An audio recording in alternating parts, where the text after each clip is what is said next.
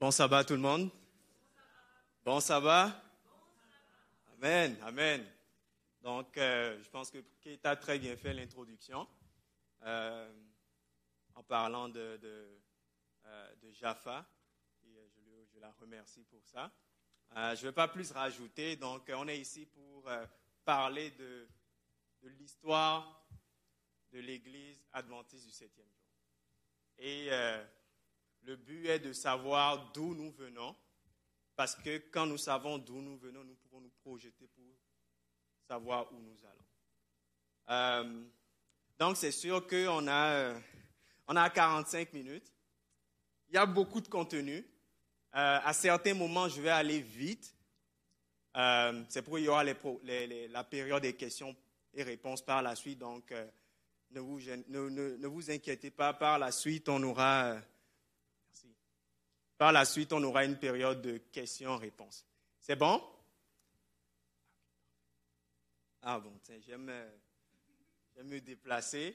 Fait qu'avant juste de commencer, donc, euh, mon nom est Cédric euh, Dassigli, pour ceux qui ne me connaissent pas. président de Jaffa et il y a le reste de l'équipe aussi qui est ici avec nous aujourd'hui pour le panel. Et je les remercie aussi. donc, je vais prier. Et euh, priez pour moi, chers amis, s'il vous plaît. Euh, c'est très important ce dont on va discuter. Donc, priez pour moi, priez pour vous. Et euh, gardons nos cellulaires en, mode vibration. Même si des téléphones intelligents, comme je le dis, ne sont pas assez intelligents pour savoir qu'on est dans la présence de l'Éternel. Donc, ils ont besoin de notre contrôle. Amen. Donc, je vais m'agenouiller, je vais prier, on va, on va commencer.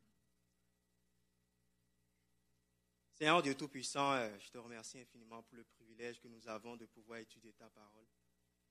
Quel sujet important, Seigneur, euh, car euh, beaucoup d'entre nous sont rentrés, Seigneur, dans ton mouvement sans connaître vraiment où tu as tiré, Seigneur, cette Église.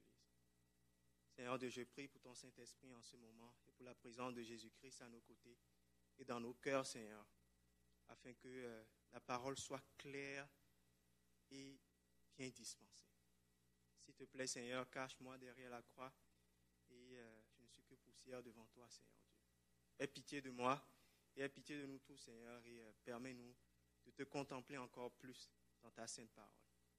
C'est dans, dans, le précieux nom de Jésus-Christ qui vit et qui règne que nous te prions. Amen. Euh, donc, le titre, donc, c'est l'histoire de l'Église adventiste du septième jour, de ses débuts jusqu'à maintenant. C'est sûr qu'on euh, est rendu, euh, quand on dit maintenant, c'est aujourd'hui. Mais on va essayer de, repartir un peu en arrière pour comprendre d'où vient l'Église adventiste du septième jour. Et euh, je me présente ici parce que aussi, moi aussi, j'ai fait cette démarche-là. En tant que jeune, dans mon cheminement, à certains moments, je me suis posé la question, est-ce que je suis dans la bonne église? Pour être franc avec vous. Je me suis dit, est-ce que ce n'est pas, euh, comme mes parents m'ont dit à plusieurs reprises, ou bien les membres de ma famille, est-ce que ce n'est pas une secte dans laquelle tu t'embarques et qu'après quelques temps, tu vas revenir euh, au bercail? Donc, je me suis assis, j'ai dit, Seigneur, il faut que je comprenne. Donc, ça m'a pris à peu près six mois à, à lire, à étudier, à lire, à étudier. Et euh, pour ma part, je suis arrivé à la conviction que je suis au bon endroit. J'ai dit pour ma part. Euh, après, c'est un cheminement personnel que chacun d'entre nous font, euh, doit faire. Mais juste pour vous dire, vous n'êtes pas les seuls à vous être posé cette question-là. Je, je me le suis posé aussi. Donc, on va essayer de répondre à quelques de ces interrogations aujourd'hui.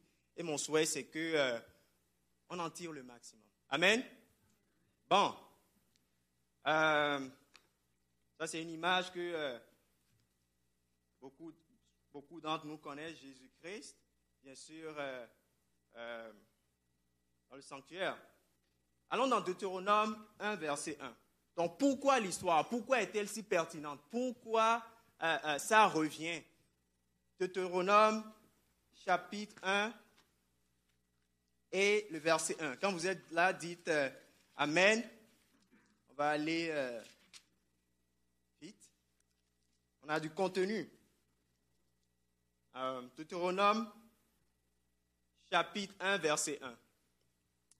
Donc on lit dans, le livre de Deutéronome, chapitre 1, verset 1, Voici les paroles que Moïse adressa à tout Israël de l'autre côté du Jourdain, vis-à-vis de Sud, entre parents, non, du Jourdain, dans le désert et dans la plaine, vis-à-vis de Sud, Suf, entre parents, Topel, Laban, Astéroth et d'Izahab. Pourquoi je, mentionne cela? C'est parce que euh, ici, c'est un contexte bien particulier. Le peuple d'Israël est prêt à traverser le Jourdain pour rentrer dans la Canaan céleste, pour rentrer dans la Canaan terrestre. Et euh, au bord de, ce, fleuve, Moïse, dans le livre de Deutéronome, leur rappelle comment Dieu les a guidés par le passé. Il leur rappelle comment Dieu était avec eux euh, euh, dans le désert, dans la rentrée du désert. Et Moïse rappelle au peuple comment, rappelez-vous comment Dieu a été avec vous. Et justement, je trouve que c'est important parce que le peuple d'Israël était sur le point de faire quoi? Un pas important, celui de rentrer dans la Canaan donc nous ici, nous sommes rendus à un point où nous sommes au bord, si on peut dire, de, ce, de ce Jourdain-là aussi. Nous devons rentrer dans la cadence céleste qui est, euh, qui est de, de, rejoindre notre Seigneur Jésus-Christ. Donc combien plus il est important de savoir comment Dieu nous a guidés par le passé. Et euh, quand vous lisez la Bible et on l'étudie, Israël a toujours été un exemple. Dieu voulait qu'on apprenne d'Israël. Quand euh, vous, lisez dans le livre de Corinthiens, 1 Corinthiens dit, c'est Paul parle de l'histoire d'Israël, il mentionne tout cela est arrivé à Israël afin que vous puissiez tirer des leçons. Et euh, dans euh, Conseil pour l'Église, page 90, paragraphe 7, elle dit en jetant un coup d'œil sur notre passé, après avoir fait chaque pas en avant avec notre mouvement, je puis m'écrier, loué soit Dieu. Lorsque je vois que le Seigneur a opéré en notre faveur, je suis rempli d'admiration et de confiance en notre chef Jésus-Christ. Nous n'avons rien à craindre de l'avenir, si ce n'est de quoi? D'oublier les enseignements du Seigneur et la manière dont il nous a conduits, comment? Dans le passé. Donc le passé est important. Le passé est crucial pour nous pour savoir comment nous allons nous projeter dans l'avenir.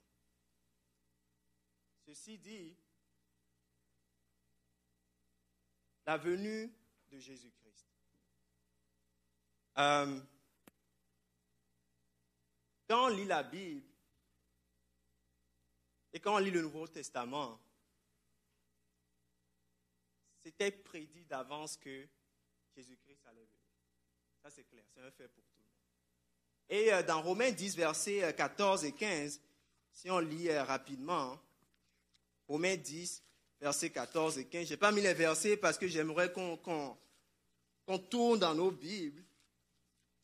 C'est ce qui est arrivé à un moment, je vais les afficher parce que on va devoir aller. Romains 10, versets 14 et 15. On dit comment donc invoqueront-ils celui en qui ils n'ont pas cru? Et comment croiront-ils en celui dont ils n'ont pas entendu parler? Et comment entendront-ils parler s'il n'y a personne qui fait quoi? Qui prêche? Et comment y aura-t-il des prédicateurs s'ils ne sont pas envoyés? Selon qu'il est dit qu'ils sont beaux les pieds de ceux qui annoncent la paix, de ceux qui annoncent les bonnes nouvelles. Donc comment les gens vont entendre parler de quelque chose si jamais il n'y a personne qui est venu?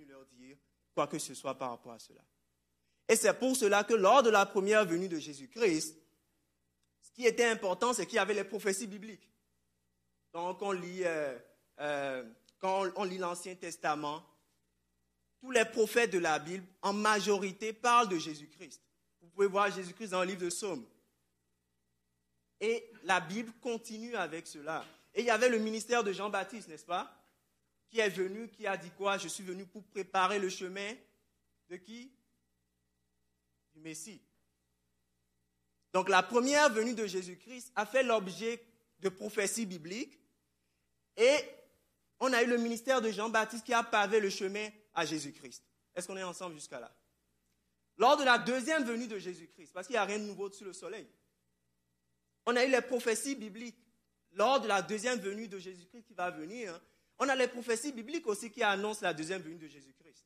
Dans Actes, euh, avant que Jésus-Christ ne monte, les anges disent aux disciples, l'homme Jésus ben, Jésus-Christ que vous voyez monter, c'est de la même manière qu'il va revenir. Et l'Église primitive a pris ce message justement pour annoncer. Paul annonçait la seconde venue de Jésus-Christ. Les disciples annonçaient cela. Euh, et un point important que je vais toucher aujourd'hui, c'est ce qu'on a appelé le grand réveil adventiste. Qui est familier avec ça? Le grand réveil adventiste. Qui annonçait aussi la deuxième venue de Jésus-Christ. On va voir ce que c'est. Et il y avait le, et je, pense bien, je suis convaincu que le ministère de l'Église adventiste du septième jour aussi, c'est cette mission-là qui est d'annoncer la deuxième venue de Jésus-Christ. C'est pourquoi il y a le nom quoi? Le nom adventiste. Le mot adventiste, ça vient du latin adventus qui dit arriver. Donc quand on dit des adventistes, c'est des gens qui attendent l'arrivée de qui? De Jésus. Et euh, il y a cette croyance du retour imminent de Jésus-Christ. Donc vous voyez, mon grand titre, c'est le grand réveil adventiste. C'est ce point-là que je vais essayer de décortiquer avec nous aujourd'hui et je vais balayer jusqu'à l'Église adventiste aujourd'hui. Euh, donc quand on parle du grand réveil adventiste, et là on va aller dans l'histoire, vous allez voir, l'histoire est assez bien écrite pour nous. Et quand on lit la Bible, c'est un livre historique. Quand vous lisez les prophéties de Daniel, Apocalypse, c'est de l'histoire. Ça raconte l'histoire. Donc il faut aller dans l'histoire pour essayer, pour voir le lien avec la Bible. Donc la proclamation de la deuxième venue de Jésus-Christ, c'est un événement, c'est quand on parle du grand réveil adventiste, qui est apparu aux alentours après 1798. Et euh, c'était des centaines de prédicateurs qui ne se connaissent ni, euh, comme on le dit, ni d'Adam ni d'Ève. Ils ne se sont pas rencontrés dans différentes parties du monde et ils avaient le même message. Jésus revient bientôt. Bon, j'ai mis des quiz. Je n'ai pas amené le cadeau avec moi, mais je voulais récompenser celui qui allait répondre au quiz. Mais quand on voit cette chronologie, cette séquence des choses, cette caractéristique du grand réveil adventiste qui est apparu aux alentours de 1798, est-ce qu'on a déjà vu pareille chose? Est-ce que... Oui. Non, on va voir, on va, on, va, on va balayer plus et on va affiner ce que j'appelle le grand réveil adventiste. Parce que quand on parle de, l'église adventiste du septième jour, ça découle de ce grand réveil adventiste. Euh, et quand on dit adventiste, les amis, c'est pas forcément. Aujourd'hui, on a le nom adventiste du septième jour, mais adventiste veut juste dire celui qui attend l'arrivée de Jésus-Christ. C'est vraiment ça le nom. C'est adventiste, c'est ça. Maintenant, après, on a les adventistes du septième jour. Donc, ceux qui attendent le retour de Jésus-Christ et qui gardent, bien sûr, euh, le, septième jour. Euh, plus précisément, si on affine. Mais le, le point, c'est que quand on a eu ce grand réveil adventiste que je vais dont je vais parler, c'était parmi les caractéristiques. Donc, c'est des centaines de prédicateurs qui ne se connaissaient pas. Et d'un peu partout, on commençait à dire Jésus revient. Un peu partout dans le monde. Ils avaient le même message. Et euh, quand je dis a-t-on déjà vu pareille chose par rapport à un événement qui est arrivé, est-ce que quelqu'un a une réponse? Est-ce qu'il est déjà arrivé dans l'histoire de l'Église que des gens ne se connaissaient ni d'Adam ni d'Ève et ont commencé à prêcher un message? Ils ont commencé à juste parler de Dieu. Est-ce que c'est déjà arrivé? Non? Les réformateurs. Quand vous étudiez l'histoire de la réforme, la personne qui se trouvait en France, ben, elle n'avait pas forcément une connaissance euh, de celle qui se trouvait en Angleterre. Mais il y avait l'œuvre de la réforme que Dieu poussait, justement parce qu'il fallait ramener la vérité à l'œuvre donc, euh, la réforme protestante avait la même caractéristique aussi. Des centaines de, plusieurs prédicateurs, différentes parties du monde, elles ne se sont pas rencontrées, mais la vérité biblique devait être remise à la surface. Maintenant, on va parler du grand réveil adventiste. Et là, on va parler d'histoire. On va parler d'histoire. Bon. Donc, comme on parlait du grand réveil adventiste, j'ai dit des centaines de prédicateurs d'un peu partout dans le monde ont eu le même message qui était que Jésus revient bientôt, préparez-vous. Et c'est aux alentours, après 1798, qu'on a commencé à voir cette prédication. Et euh, il y a des personnes comme Joseph Wolf, qui était en Allemagne, qui prêchait ce message-là que Jésus-Christ revient bientôt. Il y avait euh, des Arabes du Yémen. Et ça, c'est intéressant. Quand je faisais la, recherche, ces personnes avaient un livre. Euh, si vous, pouvez faire les recherches, c'est très intéressant. Ils avaient un livre qui s'appelait la, la, Serra, si je m'en rappelle bien. Et selon leur livre, ils croyaient que Jésus-Christ allait revenir en 1840. Posez-moi la question d'où ils l'ont. C'était un fait. Euh, il y avait les peuples tartares de, Russie aussi, qui avaient cette conviction que Jésus revient bientôt. Euh, il y avait Robert Winter et plein d'autres en Angleterre aussi, qui avaient cette conviction et qui prêchaient le fait que Jésus-Christ revient bientôt. Donc, c'est des prédicateurs qui sont déjà rendus dans quatre parties du monde, qui ne se connaissent pas, mais qui prêchent un message qui dit que Jésus revient bientôt. Bon, là, on va continuer. Après, tu as la Kunza qui est en Chili, et euh, par la suite qui a été en Espagne, et qui prêchait le même message. Il est arrivé à la même conclusion, Jésus revient bientôt. Et c'est des personnes qui sont dispersées. Regardez le globe. Ils sont dispersés. L'autre est en Chili, l'autre est au Yémen. Ils ne se sont pas vus, mais ils arrivent à la même conclusion. Et vous allez voir comment ils sont arrivés à la même conclusion que Jésus revient bientôt. C'était des adventistes. C'était des adventistes, aussi simple que ça. Euh, il y avait Bengel en Allemagne qui, par la suite, à cause de la persécution, beaucoup sont partis en Russie, qui ont emmené ce message aussi en Russie. Tu avais des personnes en France, France Louis Gossen, qui était en France, en Suisse, qui prêchait le message que Jésus-Christ allait venir.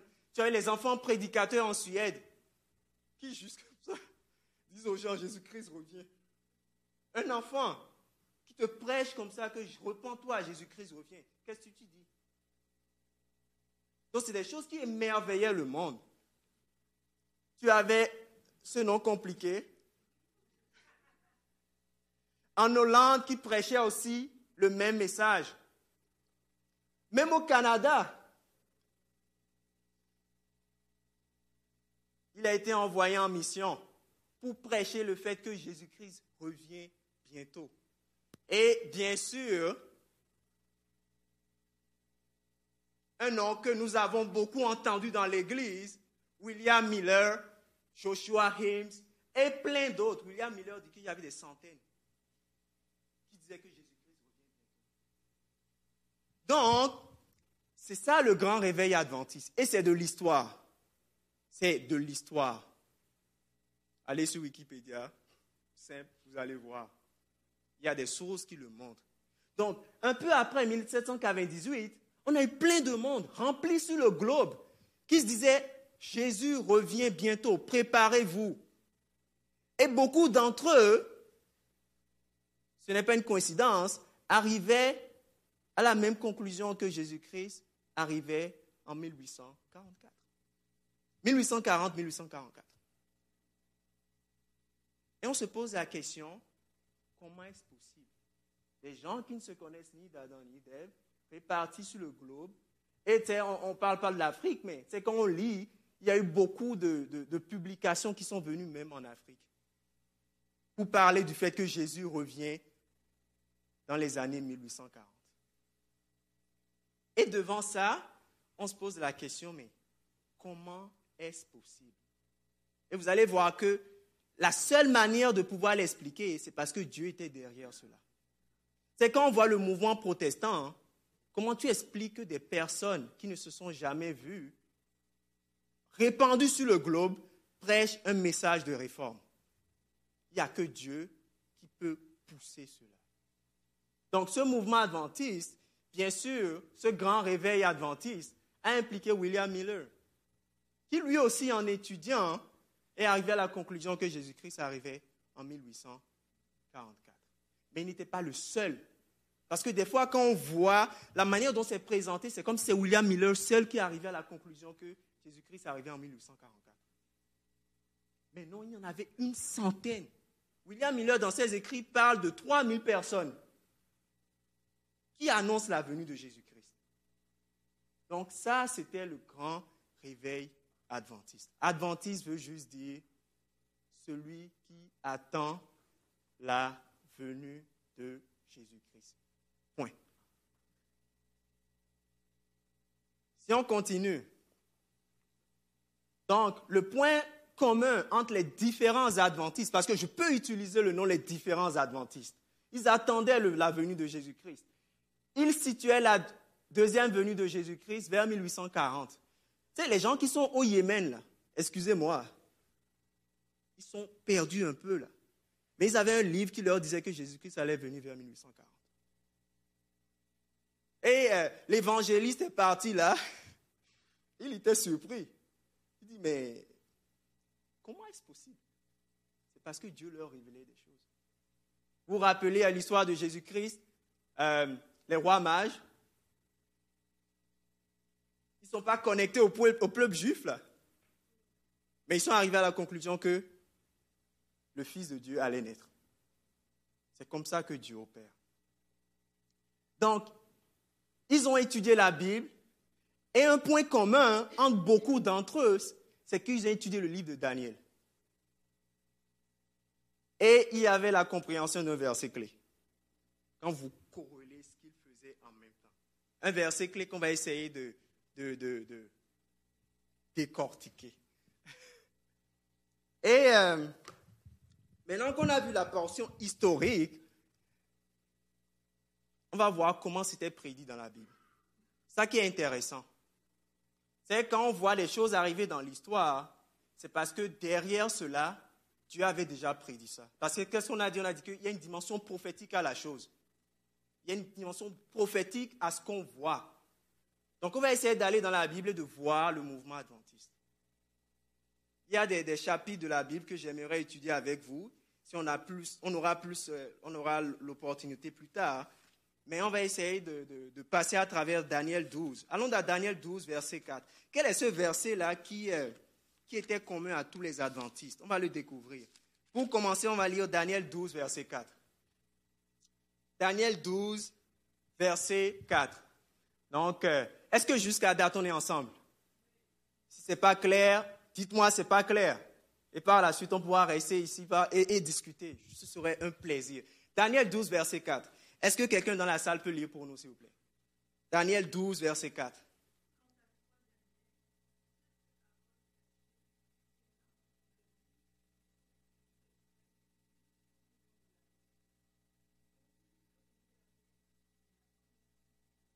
OK. Bon. Dans Daniel 12, verset 4, on dit, toi, Daniel, tiens, tiens, quoi? Tiens secret ces paroles et scelle le livre jusqu'au quoi? Au temps de la fin. Plusieurs alors le liront et la connaissance fera quoi? Augmentera. Dans toujours le, verset, le chapitre 12, verset 9,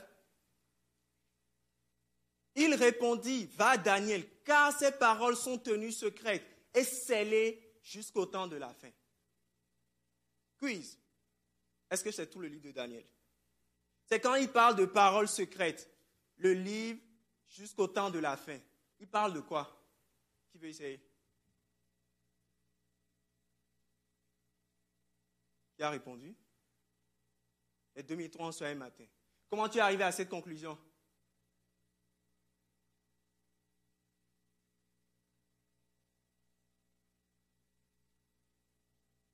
Connaissance. Intéressant. On va essayer de, voir. Euh, bon. Donc dans Daniel 12, ça dit, toi Daniel, tiens quoi, secrète ces paroles et scelle le livre jusqu'au temps de la fin. Plusieurs alors le liront et la connaissance fera quoi Augmentera. Et il répète, ces paroles seront tenues secrètes et scellées jusqu'au temps de la fin. Donc il y a deux questions qu'il faut se poser. C'est quoi les paroles qui sont scellées et c'est quoi le temps de la fin? Si on comprend ces deux éléments, on va pouvoir décortiquer Daniel 12, verset 4 et le verset 9. Est-ce qu'on est, d'accord? Bon, parfait. Maintenant, on va essayer de décortiquer. Allons dans Daniel 8, verset 17. On va essayer d'étudier un peu les prophéties aujourd'hui. Daniel 8, verset 17. Dans le livre dans le verset 8, chapitre 10, dans le verset chapitre 8, c'est la vision du bouc et du quoi? Et du bélier. Et euh, dans le verset 14, il parle des demi-trons soir et matin. Dans Daniel 8, verset 17, ça dit quoi? Ça dit, là je, passe à travers très rapidement. Il dit, il vint alors près du lieu où j'étais. Ça, c'est Daniel qui parle. Et à son approche, je fus effrayé, je tombais sur ma face. Il me dit, sois attentif, fils de l'homme, car la vision concerne un temps qui sera la fin. Dans la version d'Arby, ça dit, et il vient près du lieu où j'étais, et quand il vint, je fus effrayé, je tombais sur ma face, et il me dit, comprends, fils de l'homme, car la vision est pour quand? Le temps de la fin. Est-ce qu'on peut faire un lien avec Daniel 12, verset 9. Les paroles sont scellées jusqu'à quand? Jusqu'au temps de la fin. Donc il y a des paroles qui sont scellées, une vision qui est scellée jusqu'au temps de la quoi? De la fin. Maintenant, à quelle vision il fait référence? À quelle vision il fait référence quand il dit la vision est pour le temps de la fin? Donc j'ai essayé de marcher avec vous à travers le livre de Daniel. Il y a des paroles qui sont tenues secrètes il parle de vision qui est tenue secrète. Dans Daniel chapitre 8, j'ai essayé de décortiquer ça. Du verset 1 au verset 8, il parle du bouquet du bélier. Dans le, du verset 9 au verset 13, il parle d'une petite corne. Au verset 14, il parle des demi-troncs soir et matin. 15 à 22, il explique la vision. 23 à 25, il explique la petite corne. C'est ce qui se passe dans le livre de Daniel, dans le chapitre 8. Et dans le verset 26, ça dit, et la vision des soirs et des matins, donc les demi-troncs soir et matin, soir et matin, dont il s'agit, est véritable. Pour toi, tiens secrète quoi? Cette vision, qu'elle se rapporte à quoi? Des temps éloignés. Donc ici, dans Daniel 8, verset 17, il dit que la vision est pour le temps de la fin. Et quand on lit Daniel 8, vous allez voir que l'ange explique le bouc et le bélier, l'ange explique la petite corne, l'ange explique ces deux éléments-là, mais l'ange ne parle pas des demi-troncs soir matin tout de suite.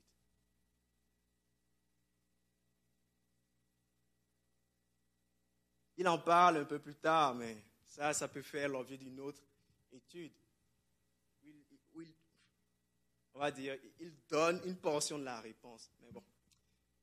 Ce que je veux dire par là, c'est que la vision des 2300 soirs et matins parle d'une cette vision qui se rapporte à des temps éloignés. Et ce qui est intéressant, c'est qu'il y a l'expression quoi? Tenir ce secret. Si on retourne en arrière, tiens secret quoi? Cette parole. Donc, qu'est-ce qui est tenu secret ici? Les 2300 soirs et matins. Est-ce que je vous ai perdu? Dites-moi si je vous ai perdu. Et c'est bon? Ok. Après, on pourra. Donc, la vision des 2300 soirs matin est censée tenue secrète jusqu'à quand? Au temps de la fin. Bon. À quoi faire référence le temps de la fin? On a, découvert, on a essayé de comprendre, on a compris ce que c'est que la vision qui devait être tenue secrète. C'est les 2300 soirées matin. Maintenant, à quoi fait référence le temps de la fin? Right? Donc, allons dans Daniel 11, versets 32 et 37. Tous ces chapitres-là, c'est des études en elles-mêmes, où tu passes une heure ou deux à la décortiquer verset par verset. Je n'ai pas le temps, mais si on a l'opportunité, ça va être un plaisir de les passer verset par verset, parce que c'est là qu'on connaît, qu'on comprend le livre de Daniel. Daniel et Apocalypse, ce pas des versets, ce pas des chapitres que tu, étudies en bloc. Il faut que tu passes le temps verset par verset. C'est uniquement la seule manière que je connais à date de pouvoir décortiquer le livre de Daniel. Ça prend du temps.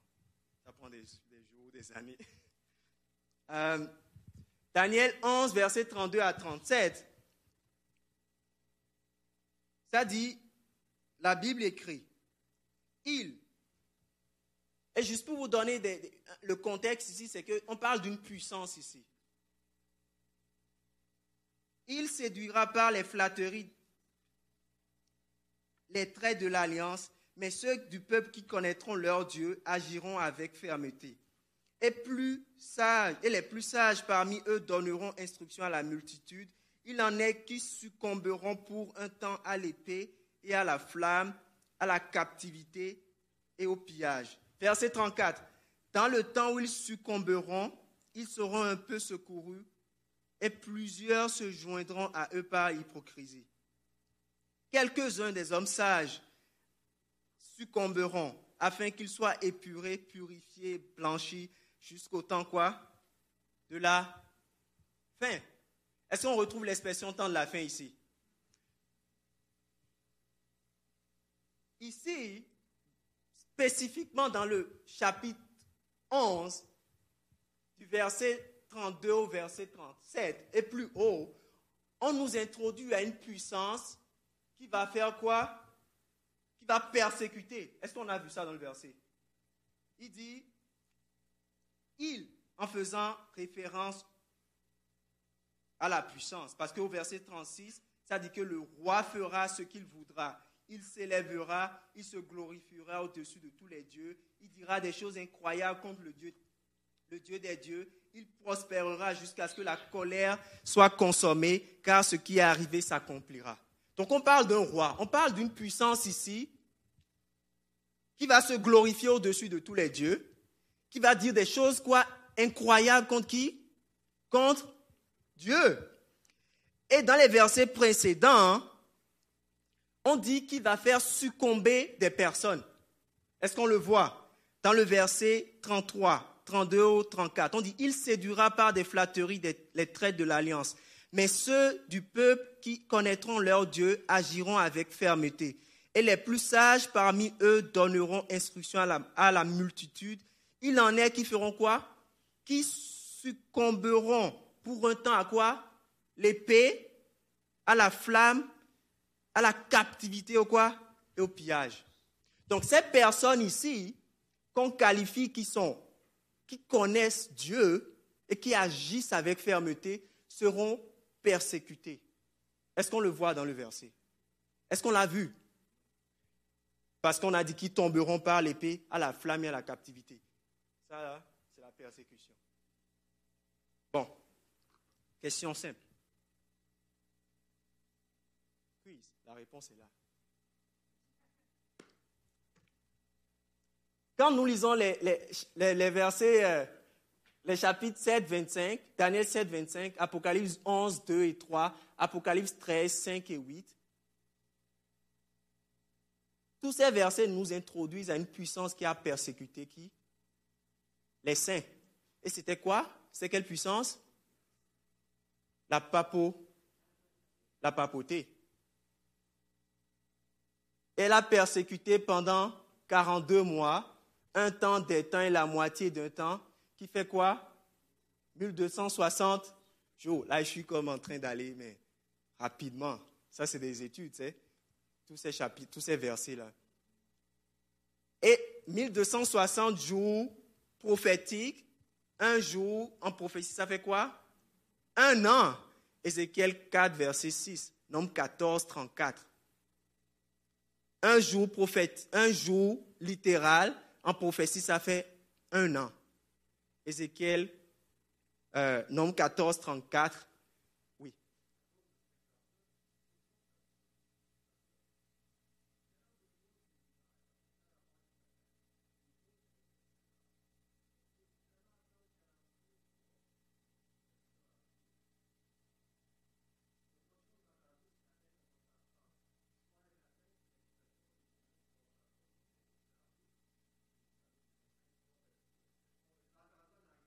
Bonne question.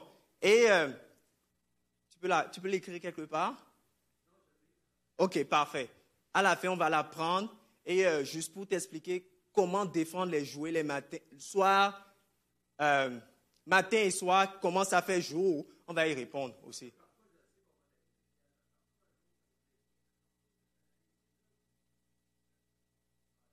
Exact. on, va, on va répondre à cette question-là. Il n'y a pas de souci. Garde-la, s'il te plaît. C'est très important. Euh, donc, historiquement, c'est quand on analyse comment l'Église, la papauté a persécuté les saints, historiquement encore, on voit qu'elle a persécuté les saints de 538 à quoi? À 1798. tu peux le trouver dans un livre d'histoire, oui. Si, on ne le trouve pas dans un livre d'histoire, on a un problème. Je vous le dis tout de suite. Si on n'a pas, si historiquement on ne peut pas baquer ça, on a un problème. C'est parce que historiquement, tu peux prouver ça et voir cela. Quand la papauté a été euh, enlevée par le général Berthier, ça a mis fin à son influence, si on peut dire. Historiquement, tu le prouves, tu le vois.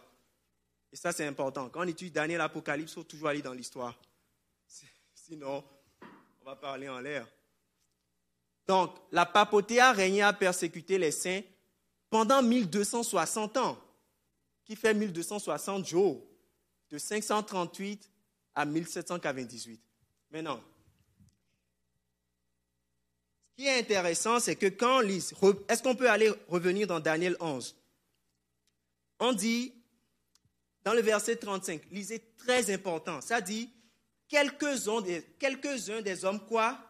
Sages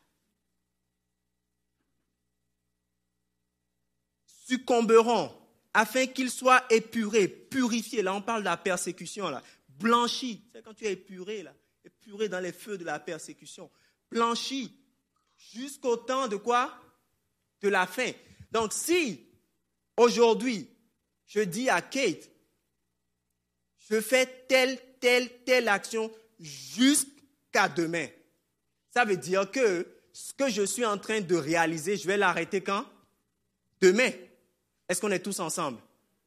Donc, ça dit que cette puissance-là qui représente la papauté va persécuter les saints jusqu'à quoi? Jusqu'au temps de la fin.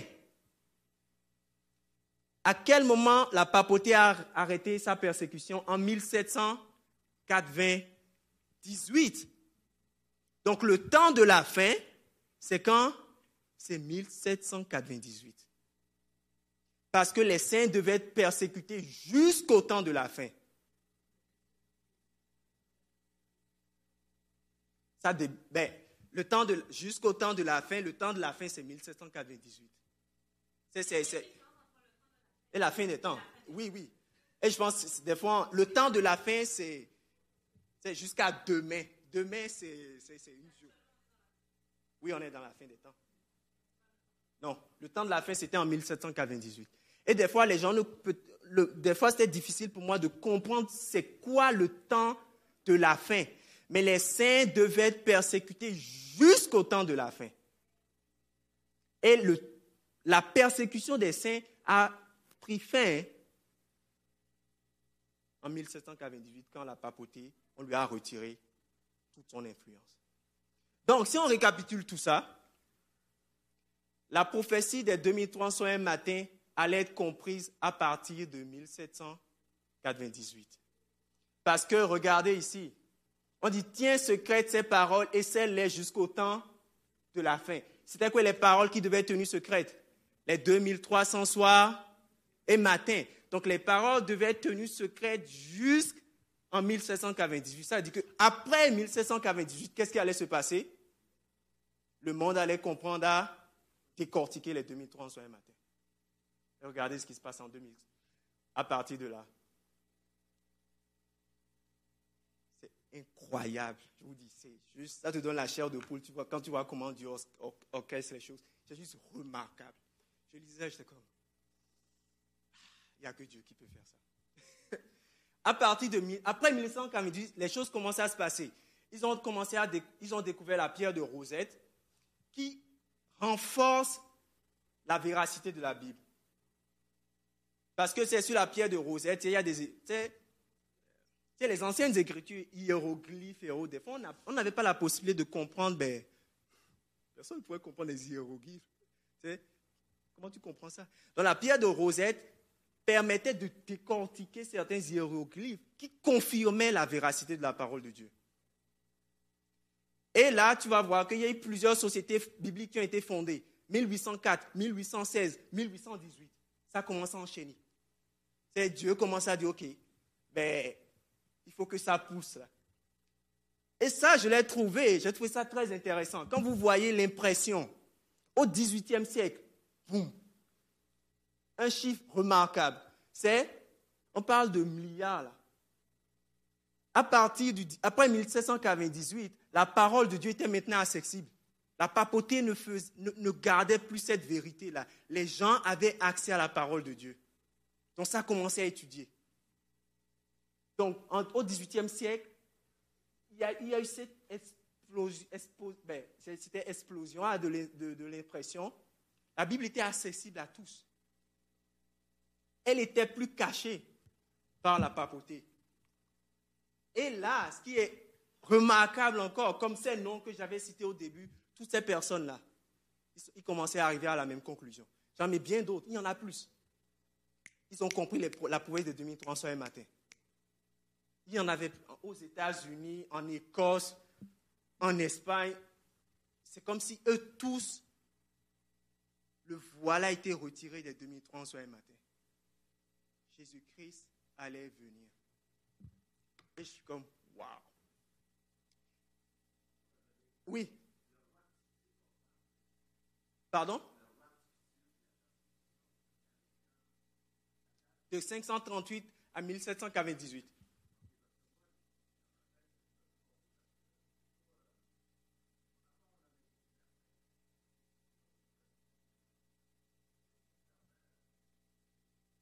Oui. oui c'est sûr que à la fin, la persécution va revenir. Ça ne faut pas l'oublier. Oui, ça va revenir à la fin. Mais on parle de la, la grande persécution de l'Église catholique romaine, de la papauté. Elle, s'est vraiment produite entre 538 et 1798. Tu as des questions, écris-les, mon frère. On va y revenir, à la grâce de Dieu. Donc, après 1798, toutes ces personnes-là et plein d'autres ont compris la prophétie de 2300 un matin. Ils ont commencé à dire Jésus-Christ va revenir. Et c'était leur message. Et ce pourquoi on challenge ou bien on, on, on, parce que j'ai eu à discuter avec des frères d'autres dénominations, ils disent, mais comment votre mouvement a pu se tromper sur la deuxième venue de Jésus-Christ? J'ai dit, ben, tous ceux-là, là, ils ne sont pas ils sont pas adventistes du septième jour. C'était des adventistes. Et il y a eu la grande déception que tout le monde connaît. Oui, c'est une continuité le grand réveil a suscité des adventistes d'un peu partout dans le monde.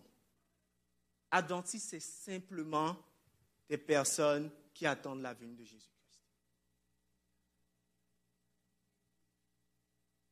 Et là, c'est intéressant parce que William Miller, ça a donné la branche du Millérite. Il s'appelait les Millérites. Mais ça ne veut pas dire, c'est les Lacunza et autres, ils prêchaient la deuxième la, seconde venue de Jésus-Christ. William Miller a donné une branche, une branche. Euh, le, groupe de personnes qui étaient sous la prédication de William Miller, c'était des millérites. Mais c'était des adventistes pareils.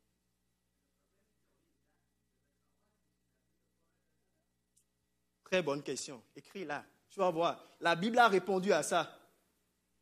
Et c'est pourquoi on n'a pas, le, pas le temps d'étudier le livre d'Apocalypse 10, parce que le livre d'Apocalypse 10 est clair. Ça te décortique ça, pour te dire qu'il devait y avoir cette grande déception. C'est clair, Dieu y répond. Pourquoi il l'a fait, il explique aussi. Donc le grand réveil dans la Bible, donc il y a eu la chute de la papauté en 1798, les sociétés bibliques, des personnes comme Joseph Wolf, en Angleterre la prédication, William Miller et Kimball, il y en avait plein qui disait en 1844, quelque chose va se passer. Jésus-Christ va revenir. Donc le point commun c'est que si tu es la deuxième venue, en de, euh, de Jésus-Christ en 1844, il y avait l'étude de la Bible. C'était des étudiants ardus de la Bible. William Miller, il a étudié la Bible pendant 30 ans. Quand il s'est converti, il a étudié la Bible pendant, je pense, une vingtaine d'années, proche de 30 ans. Il voulait s'assurer que ce qu'il présente, il peut le le défendre point par point. Et vous savez ce qu'il faisait? Il étudiait la Bible verset par verset. Il disait que tant qu'il n'a pas compris ce verset, il ne passe pas au verset suivant. Nous, on lit, on ne comprend pas, on est comme, je vais attendre le pasteur. Non, lui il disait non. Et vous savez ce qu'il avait? Il avait juste la grosse Bible, il avait sa concordance. Vous avez les concordances aujourd'hui, là C'est immense comme ça, écrite là. Il avait la Bible à côté, C'est normal que ça te prenne euh, Il est arrivé à Daniel 8, il est arrivé à 2030 un matin, il a dit, bon, il y a quelque chose qui se passe ici. Euh, donc le décodage de Daniel 8, 14, c'est ça qui a suscité le grand mouvement adventiste dans les années 1800. C'est ça qui était la clé. Et euh, donc William Miller, pour lui, c'est dans, dans, dans, son interprétation et dans sa compréhension de la prophétie, il disait Jésus va revenir le 22 octobre 1840, 1844.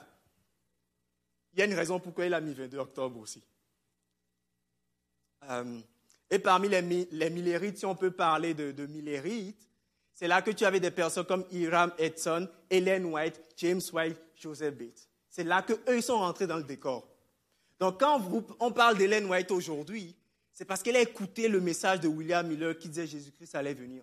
Quand il y a eu James White, les, les Joseph Bates, qui sont les pères fondateurs, comme on l'appelle, de l'Église adventiste, c'est parce qu'ils ont été influencés profondément par le message de William Miller. Jésus-Christ allait revenir. Et là, ce qui s'est passé, la grande déception, Jésus-Christ n'est pas venu. Et c'est pourquoi je dis, Apocalypse 10, 1, 17, si vous pouvez l'étudier à la maison, la grande déception, elle est claire. Étudier Apocalypse 10, j'appelle ça, c'est l'ADN du mouvement adventiste. Ça, c'est l'ADN. Ça, c'est l'ADN. On comprend ça. Le monde peut, nous poser des questions dire, mais comment est-ce qu'il y a la grande déception? Dieu l'a permis que ce soit comme ça. Parce qu'il avait une raison. Il devait filtrer. Vous, y a une citation, une fois, il a dit, euh, euh, White disait, il disait que si Jésus-Christ était extraordinaire. Tout le monde allait le suivre. S'il était où? C'est star d'Hollywood là. Tout le monde allait le suivre. Mais la croix, it's a shame. La croix n'est pas belle. Donc, ça gêne. Oui.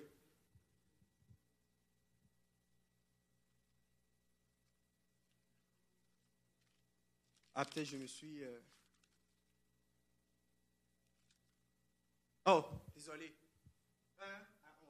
Merci beaucoup. Merci beaucoup. Merci. Donc la grande déception a été prédite par Dieu. Et je vous invite, lisez, étudiez-la, asseyez-vous. Ça va répondre à beaucoup de questions. Mais elle était prédite dans Apocalypse 10, verset 1 à 11. Parce qu'on parle du, livre qui est mangé, qui est doux dans le ventre, mais qui est amer. Et quand on parle, d'un petit livre ouvert, incroyable. Je vous le dis. Étudiez Apocalypse 10, verset 17, 1 à 11. On. Bon, donc ce qui se passe, c'est que, donc il y a le grand réveil adventiste de 1798 à 1844. Après, il y a la grande déception du 22 octobre 1844 qui a créé un groupe de croyants pour lequel il n'y avait pas d'erreur dans les calculs. Voici ce que je, je dis par là. Quand il y a la grande déception, beaucoup de personnes ont lâché la foi. Parce qu'on dit ça, moi, je n'ai plus rien à voir avec ça. Les gens même, il y a du monde qui ont commencé à se moquer des autres. C'est là que tu, vois la vraie face. On est tous dans la masse comme ça. Jésus revient, tout le monde prêche la grande déception. Les visages changent. Dieu devait voir qui est qui. C'est quand on lit la parabole de l'ivraie et, du bon grain. Qu'est-ce, qu'est-ce qui s'est passé? À la fin, on arrive à discerner l'ivraie, et le bon grain. Au début, là, tu ne fais pas la différence. Ça pousse comme ça. Mais quand ça pousse, c'est clair. Tu ne peux pas te tromper. Et Dieu devait permettre que le temps fasse ces choses. Et l'expérience là, a fait ces choses. Donc après cela, il y a un groupe de croyants qui ont dit, vous savez quoi? La prophétie, il n'y a pas d'erreur dans les calculs. Et quand ce groupe de croyants se sont mis ensemble et ils ont découvert d'autres vérités qui expliquaient la grande déception, c'est là que vous avez eu. Il y a d'autres vérités avec le sabbat. Parce que quand ils sont, quand, ils sont, quand les, les Helen White, les Joseph Bates, par la suite sont passés à travers la grande déception, ils ne gardaient pas encore le sabbat. C'est un moment que Joseph Bates, il a, il a été convaincu de la vérité du sabbat. Et après, Hélène White a embarqué. Et là, il y avait l'église adventiste. Si on peut parler de, de adventiste du septième jour. Parce qu'après, c'est devenu une organisation. Vous comprenez? Ça a pris le titre Église. Euh, c'est une vraie course de relais. Pourquoi je fais ce, parallèle-là? C'est parce que, comme vous avez vu, il y a un grand mouvement adventiste qui a commencé avec du monde qui ne se connaissait pas du tout, qui, ont, qui sont arrivés à la compréhension ou bien au décodage je vais, utiliser le, décodage parce que les dates étaient bonnes, mais la compréhension de l'événement n'était pas bonne. Et c'est arrivé aussi aux disciples avec Jésus-Christ. Ils ont accompli tout ce qui concernait Jésus-Christ. Hein. Jésus-Christ rentrait dans Jérusalem, Hosanna, fils de Dieu. Et quelques temps plus tard, ils disent, ah ben, c'est lui qui devait nous mettre c'est lui qui devait être roi d'Israël. Les disciples ont accompli les prophéties qui concernaient Jésus-Christ. Mais ils ont raté la compréhension. Jésus-Christ allait euh, accomplir plein de choses, mais Jésus-Christ n'allait pas mettre Israël comme nation au-dessus de la terre. Donc la grande déception, les disciples l'ont eu aussi. Est-ce que le fait que les disciples ont eu une grande déception fait qu'ils n'étaient pas un peuple de Dieu? Mais la grande déception que ces disciples ont eue leur a permis de se raccrocher encore à leur foi. Quand Jésus-Christ est mort, ils sont, sont partis où? Dans la chambre haute, ils ont prié. Qu'est-ce que le Saint-Esprit est venu? Dieu doit épurer. Donc Dieu permet certaines choses, chers frères et sœurs. Parce qu'il doit épurer. Donc c'est une course de relais. Et ce qui se passe, c'est que nous, jeunes ici, nous sommes arrivés à la fin. Tu ce que je trouve intéressant dans, l'athlétisme, souvent, c'est que quand tu, fais une course de relais, ah, quand, quand, tu fais une course de relais, c'est que euh, euh, souvent la dernière personne à laquelle tu remets ce relais, c'est souvent la personne la plus puissante. Est-ce que vous l'avez souvent vu? On met souvent Usain Bolt à la fin. Pourquoi? Parce que, ben, hein, si jamais j'ai quelques mètres de retard, je sais que ce mec-là, il est capable de le combler, de le dépasser, de gagner le prix. Et c'est là que nous nous retrouvons. Donc nous nous retrouvons avec un bagage remarquable. Et très souvent, nous devrions être cette jeunesse-là avec plus de puissance pour finir l'œuvre. Et très souvent, ce n'est pas le cas. Il semble que nous sommes plus faibles que les Hélène White et les Joseph Bates et E.G. Wagner, euh, tous ces pionniers, ils avaient 17 ans. Hein. Moi, je suis même rendu trop vieux pour eux. 17 ans, ils sont rentrés dans l'œuvre là. Je dois finir l'œuvre. C'est ça qui les consumait. Je dois finir l'œuvre. Jusqu'au point où James White, il est tombé malade. Il devait faire des kilomètres pour donner des études bibliques. Mais Dieu l'a mis. Euh, si Dieu ne l'avait pas arrêté, je pense qu'il serait tué. Il est tombé malade. Donc c'est une vraie cause de relais. Euh, on n'a pas le temps pour euh, la deuxième portion. J'aurais voulu vous montrer euh, comment dans le sanctuaire tu peux voir le mouvement adventiste encore prédit. Comme je disais à Christelle, il y a plusieurs manières. Dieu montre dans la Bible le mouvement adventiste et son cheminement. Il nous faut juste des, on va dire des, Dieu donne les yeux spirituels.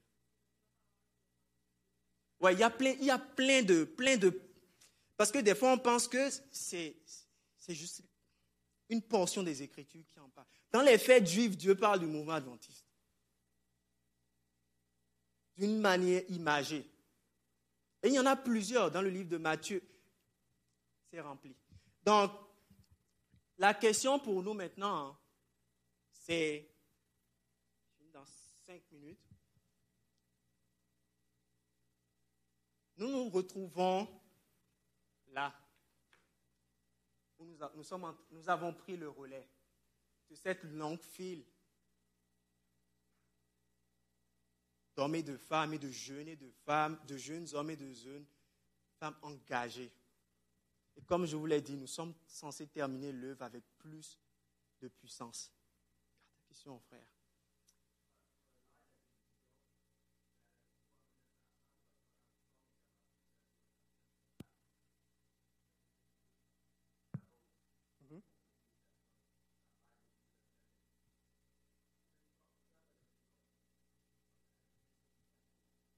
C'est sûr que quand on voit euh, euh, euh, l'accomplissement de la grande commission qui était prêcher l'Évangile, toutes ces choses qui arrivent par la suite, il faut prêcher l'Évangile. Jésus doit revenir. Mais le point, c'est que quand on, filtre du grand mouvement adventiste à l'Église adventiste, on a beaucoup, on va dire, la tâche est grande. Et Dieu a mis tout à notre nécessaire pour finir le message avec puissance. Si ce n'était pas le cas, mais pourquoi nous sommes ici? Donc en tant que jeunes, nous avons un défi à relever. Est-ce que nous allons marcher dans la même trace que ces, ces grands réformateurs, ces jeunes qui étaient dans le mouvement, ou allons-nous continuer?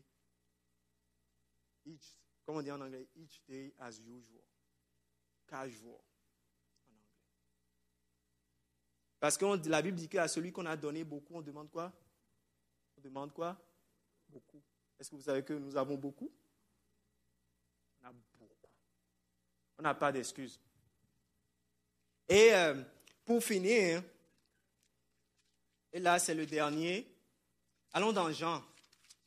Et vous allez voir.